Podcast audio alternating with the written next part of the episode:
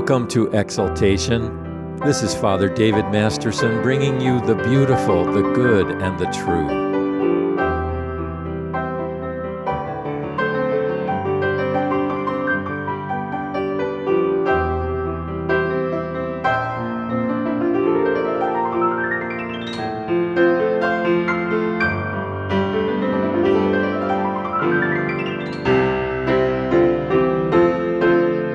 Our scripture today is Matthew chapter 22, verse 34 to 46.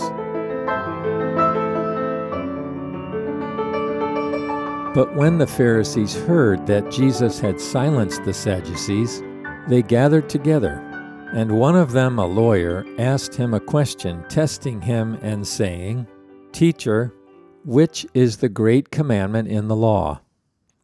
Jesus said to him, You shall love the Lord your God with all your heart, and with all your soul, and with all your mind. This is the first and great commandment. And the second is like unto it You shall love your neighbor as yourself. On these two commandments hang all the law and the prophets. While the Pharisees were gathered together, Jesus asked them, saying, what do you think about the Christ? Whose son is he? They said to him, The son of David. He said to them, How then does David in the Spirit call him Lord, saying, The Lord said to my Lord, Sit at my right hand until I make your enemies your footstool. If David then calls him Lord, how is he his son? And no one was able to answer him a word nor from that day forth did anyone dare question him anymore.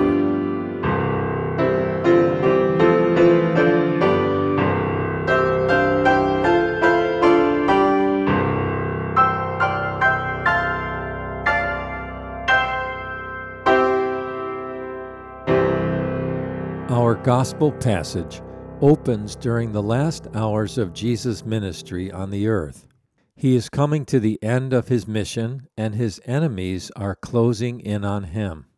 Yet never did our Lord Jesus stand out in such matchless wisdom than in this dark hour, just a few days before his death. The Pharisees and Jewish leaders had come to him with the challenge of unbelief to question his authority. He replied with such wisdom that he put them to silence. He gagged them is the literal rendering of verse 34 in our passage. Now, something the scribes and Pharisees loved to do was have debates and endless discussions about the nuances of the law and commandments. The law and commandments refer to all the commands of God in the Old Testament. The scribes and teachers of the law had debates about which of these laws were more important than others. For example, is the law of tithing as important as the law not to commit murder? To us in the 21st century, the answer is straightforward. Of course, it is a worse thing to murder someone than to forget to tithe. But the Jews were caught up in external conformity to religious regulations. Their hearts were not directed to fear and love God, so they focused on outward religious law keeping and the minutiae of each regulation and commandment. A lawyer comes to Jesus to test him like a judge cross examining a suspected heretic. Jesus' answer is very clear he goes right deep down below the surface of the statement of the law to the heart of everything love for God. Undivided, total love for God is the greatest and the first commandment. This is what God meant when He gave us the first of the Ten Commandments in Exodus chapter 20. And God spake all these words, saying, I am the Lord thy God. Thou shalt have no other gods before me. God deserves and demands exclusive love and loyalty. Notice that Jesus shifts the center of the commandment from conduct to character, from deeds to affections. Descartes, the famous French philosopher, said, I think, therefore I am. Rousseau, the philosopher, said, I feel, therefore I am. Jesus Christ said, I love, completely and sacrificially, therefore I am. God is pure love. The Lord Jesus is the second person of the Trinity, the manifestation of God's love on the earth. Therefore, he is the complete revelation of love. There are always two loves which compete within our souls love of self and love of God. All our character and conduct are determined by whichever love sways us. We need to remember that all our choices are made according to the prevailing desire at the moment of choice. And what controls our prevailing desire is what we love.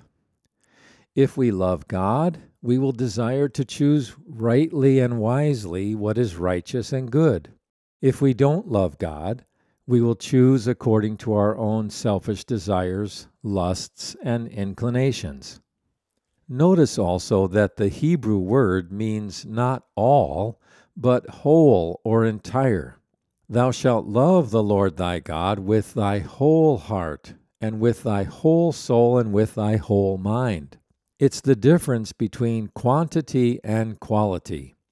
All the heart is quantity, the whole entire heart is quality.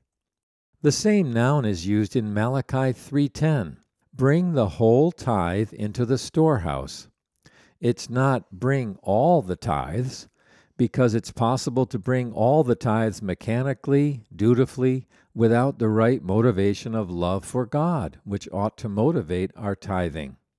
Remember that the purpose of tithing is to give to God a spiritual offering as an expression of obedient love. The spiritual symbol of loving obedience is the important thing. When we tithe, we are giving the first and best of our resources to the work of the church out of a sense of love and thanksgiving to God. We bring the whole tithe to God. We also give our whole hearts in love for God. The bottom line is that real love for God is wholehearted, whole souled, and whole minded. It must be all in all or not at all. Some of you enjoy watching football. Wholehearted, whole souled devotion for God is sort of like a Hail Mary football pass. There are five seconds to go in the game. The quarterback drops back and fires with all his might. The team runs into the end zone, touchdown. They gave their all, a wholehearted effort, and the result was they won the game. So it is with the great commandment to love God. But this leads immediately to a problem, doesn't it? We can't love God unless we know Him in a vital, personal way. Many modern people think of God as an intelligent cause or a spiritual power, but they have no real love and affection for the true and living God revealed in the Lord Jesus Christ. They may have respect, admiration, or fear of God, but no warm, loving affection and inner feeling from the heart. Modern science has demonstrated intelligent design, that we live in a fine tuned world created by God with purpose and meaning. But in order to love God, we must move beyond intelligent design to the glory and beauty of the Lord Jesus Christ, the incarnate God, God in the flesh. Jesus is the full manifestation and revelation of God. Jesus is wonderful, counselor, mighty God, everlasting Father, Prince of Peace. He is beautiful beyond all words. If we are to obey the commandment to love God, we must fall deeply in love with the Lord Jesus.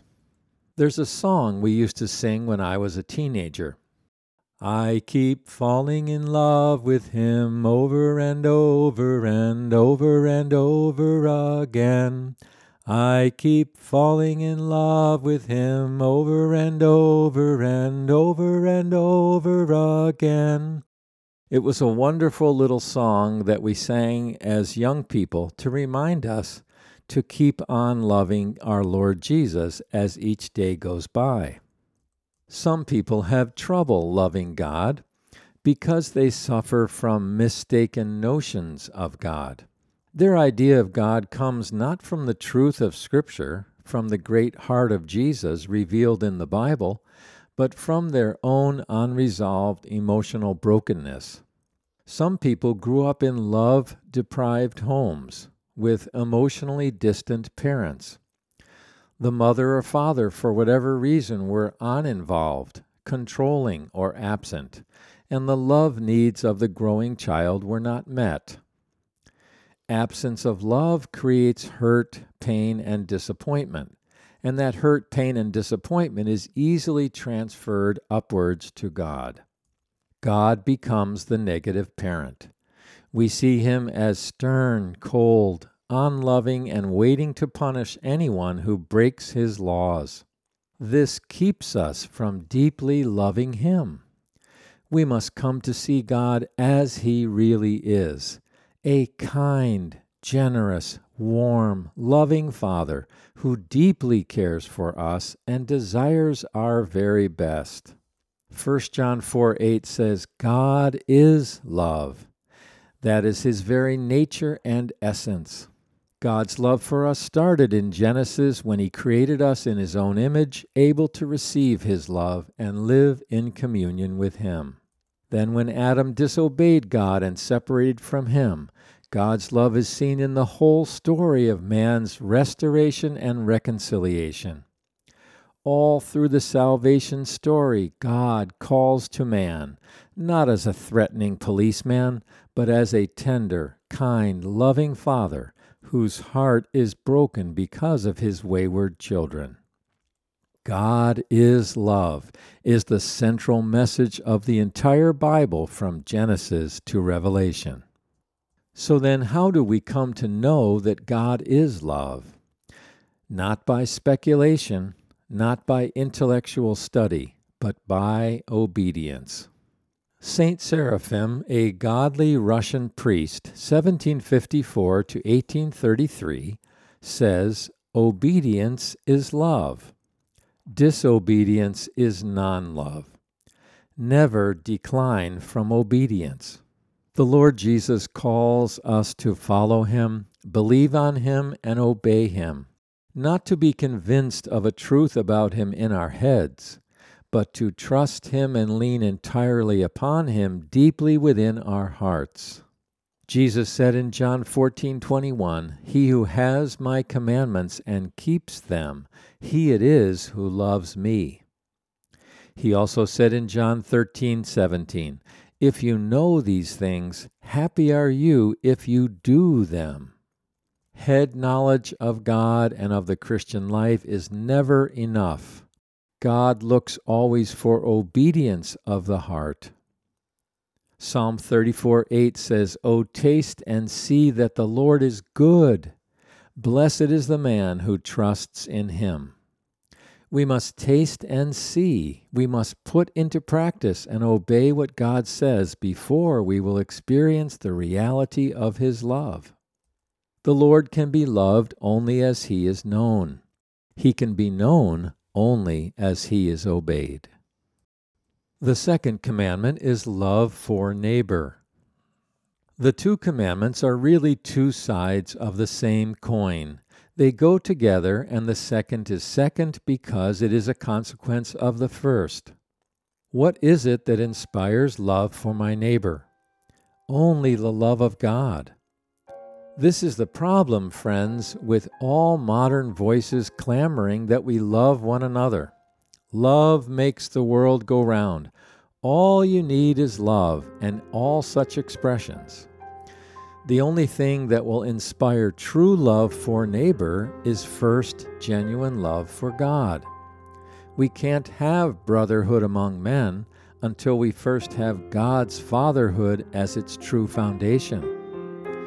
When we first love God, then we will love those who are the objects of God's love.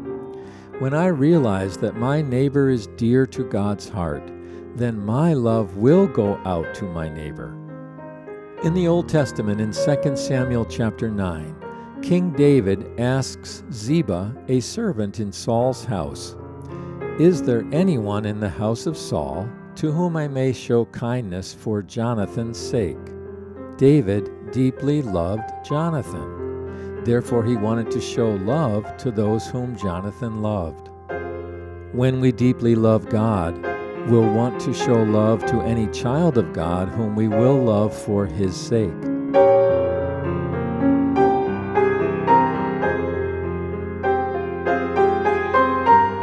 You are listening to Exaltation. I'm Father David Masterson, bringing you the beautiful, the good, and the true, heralding the cross of our Lord Jesus Christ so that we may experience life in Him.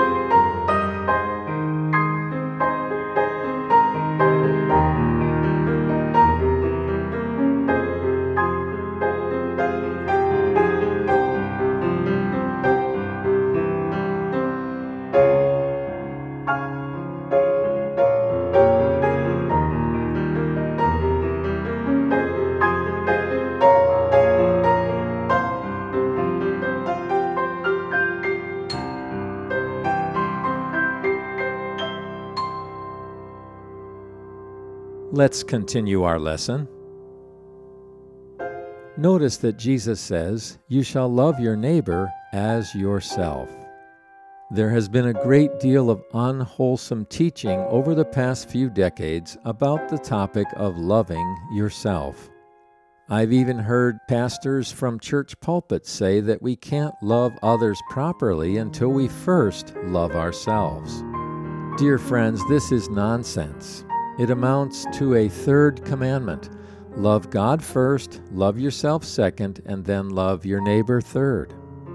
Jesus isn't adding a third commandment or a precondition for loving others. He simply says, Love your neighbor as you already love yourself. We all naturally do love ourselves, don't we? We provide for ourselves, we take care of ourselves, we give ourselves food and water and sleep. Jesus didn't say we're to love others after we first love ourselves. This is what some modern Christians, influenced by psychology, read into this passage. Jesus says that we ought to love, provide, and take care of our neighbor just as we already do love, provide, and take care of ourselves. True love of self sees as an enemy anything that keeps me from flourishing physically or spiritually. True love of neighbor sees as an enemy anything that keeps my neighbor from flourishing physically or spiritually. Then Jesus says in verse 40 On these two commandments depend the whole law and the prophets.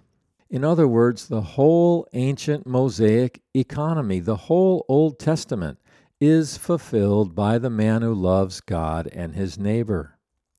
All the prophets, with their denunciation of sin and their call to personal holiness, are obeyed by someone who wholeheartedly loves God and loves his neighbor. Now, it's important to admit that loving God and neighbor is impossible on the natural level in and of our own resources. But loving God and neighbor is as natural as breathing when we abide in God's love and God abides in us. This is the glorious promise of 1 John 4:16. And we have come to know and have believed the love God has for us. God is love, and the one who abides in love abides in God, and God abides in him. Beloved, there are many exemplary Christians through the ages who have shown us how to love God and neighbor. Both the Old and New Testaments are full of people who loved God and neighbor. In the first century, 11 of the 12 apostles died as martyrs because of love for God and neighbor. In the second through 15th centuries, men and women suffered horrendous tortures and persecution for love of God and neighbor. They were tied to racehorses and dragged to death, torn limb from limb by wild beasts in the Colosseums, burned alive at the stake, stretched upon the torturer's rack, and caused to suffer in merciless, inhuman ways, all because of deep, abiding love for God and neighbor. In the 20th century, Dietrich Bonhoeffer and other German Christians stood up against Hitler because of love for God and neighbor. Mother Teresa and her nuns steadily cared for the poor of India because of love for God and neighbor. William Wilberforce stood up against slavery in England and America because of love for God and neighbor. In the 1950s, a Russian Jew named Boris Kornfeld was wrongly imprisoned in one of Stalin's concentration camps. While he was in the concentration camp, he miraculously became a Christian. The love of God filled Boris Kornfeld's heart. Knowing and loving Christ profoundly changed him so that he began to tell others of what God had done for him. Boris was a doctor, so he was assigned to the prison hospital. One day he examined a man who had been operated on for intestinal cancer. He noticed a depth of spiritual misery and emptiness in his eyes, and so he told the man recovering the story of Jesus' love and urged him to become a Christian. All through the afternoon and evening, Kornfeld poured out his heart to this patient. He explained how he had come to know and love the true and living God through Jesus Christ the Lord, and how his life was radically changed by God's grace. The patient lying in the bed was Alexander Solzhenitsyn, who became a Christian as the result of Kornfeld's testimony. Solzhenitsyn went on to become one of the greatest writers and champions of Orthodox Christianity in the 20th century. Yet another spiritual giant who loved God and his neighbor. Now, when we examine the lives of the saints and see their love for God and neighbor, it is easy to become discouraged. It's easy to say, Well, I don't love like that. My heart, mind, and life are small and weak. These other Christians experience the greatness of God's love. How can I do the same? It is true, beloved, that all things considered, we are small, weak, and feeble. We are limited and finite, but God is unlimited and infinite. He is asking for your small heart, your weak life, and your feeble mind. He doesn't ask you to love Him as someone else loves. He asks you to love Him with all your whole being. In our weakness and poverty, we may come to God in answer to His welcoming love, and He will pour His love through us to love Him and our neighbor. That is all God asks. Now, how do we do this? How do we actually love God and neighbor in our practical daily life? First, by increasing our capacity for wonder and gratitude. Abraham Heschel, 1907 to 1972, was one of the great Jewish rabbis. He said, What we cannot comprehend by analysis, we become aware of in awe. The sublime grandeur of God evokes unflinching awe. Our hearts become heavy with gratitude and wonder. Beloved, we must turn off technology Silence the television and the radio. Get outside into the beauty and glory of creation and see God's presence in what He has made. We need to see the glory and beauty of Jesus and keep looking at Him. Let the sheer wonder of His love fill your soul.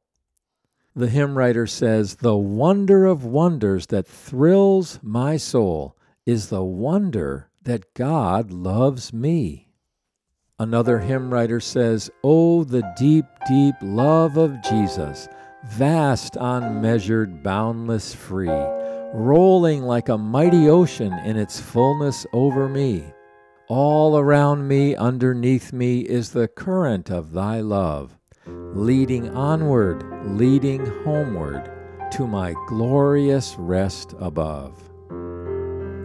Let your mind be filled with the wonder of God's love, and He will pour that love through you to others. Then, second, remember that we bring Christ's love to our neighbors one by one as individuals, never in mass. It is foolish to try to restore the world to Christ through large group programs. The gospel doesn't work that way. Not long ago, I read the story of the conversion of a woman from communism to Christianity. She said, I had been used to the mass movement techniques of communism. I had thought of groups, nations, and classes. Now I thought in terms of a single man or woman. Jesus' way is love to reach individuals one by one. We restore the world to Christ person by person, one at a time, beginning with ourselves. The gospel of love is lived out and proclaimed by one person to another. This is the way the love of God is transmitted. C.S. Lewis said, Do not waste your time bothering whether you love your neighbor. Act as if you did. When you behave as if you loved your neighbor, you will presently come to love him. Amen. For of him and through him and to him are all things. To him be the glory both now and forevermore. Amen. You've been listening to the program Exaltation. I'm Father David Masterson with Gaudete Ministries. You may reach us on the web at gaudeteministries.org. That's G A U D E T E ministries.org org. This gospel outreach is entirely listener supported. Please help us proclaim the gospel on the radio to a needy world. You may donate online at our website. Your gift, large or small, is gratefully appreciated. Until next time, may God richly bless you with this word of encouragement from the prophet Isaiah. Do you not know? Have you not heard? The everlasting God, the Lord, the Creator of the ends of the earth, does not become weary or tired. His understanding is inscrutable. He gives strength to the weary, and to him who lacks might he increases power. Though youths grow weary and tired, and vigorous young men stumble badly, yet those who wait for the Lord will gain new strength. They will mount up with wings like eagles. They will run and not get tired. They will walk and not faint.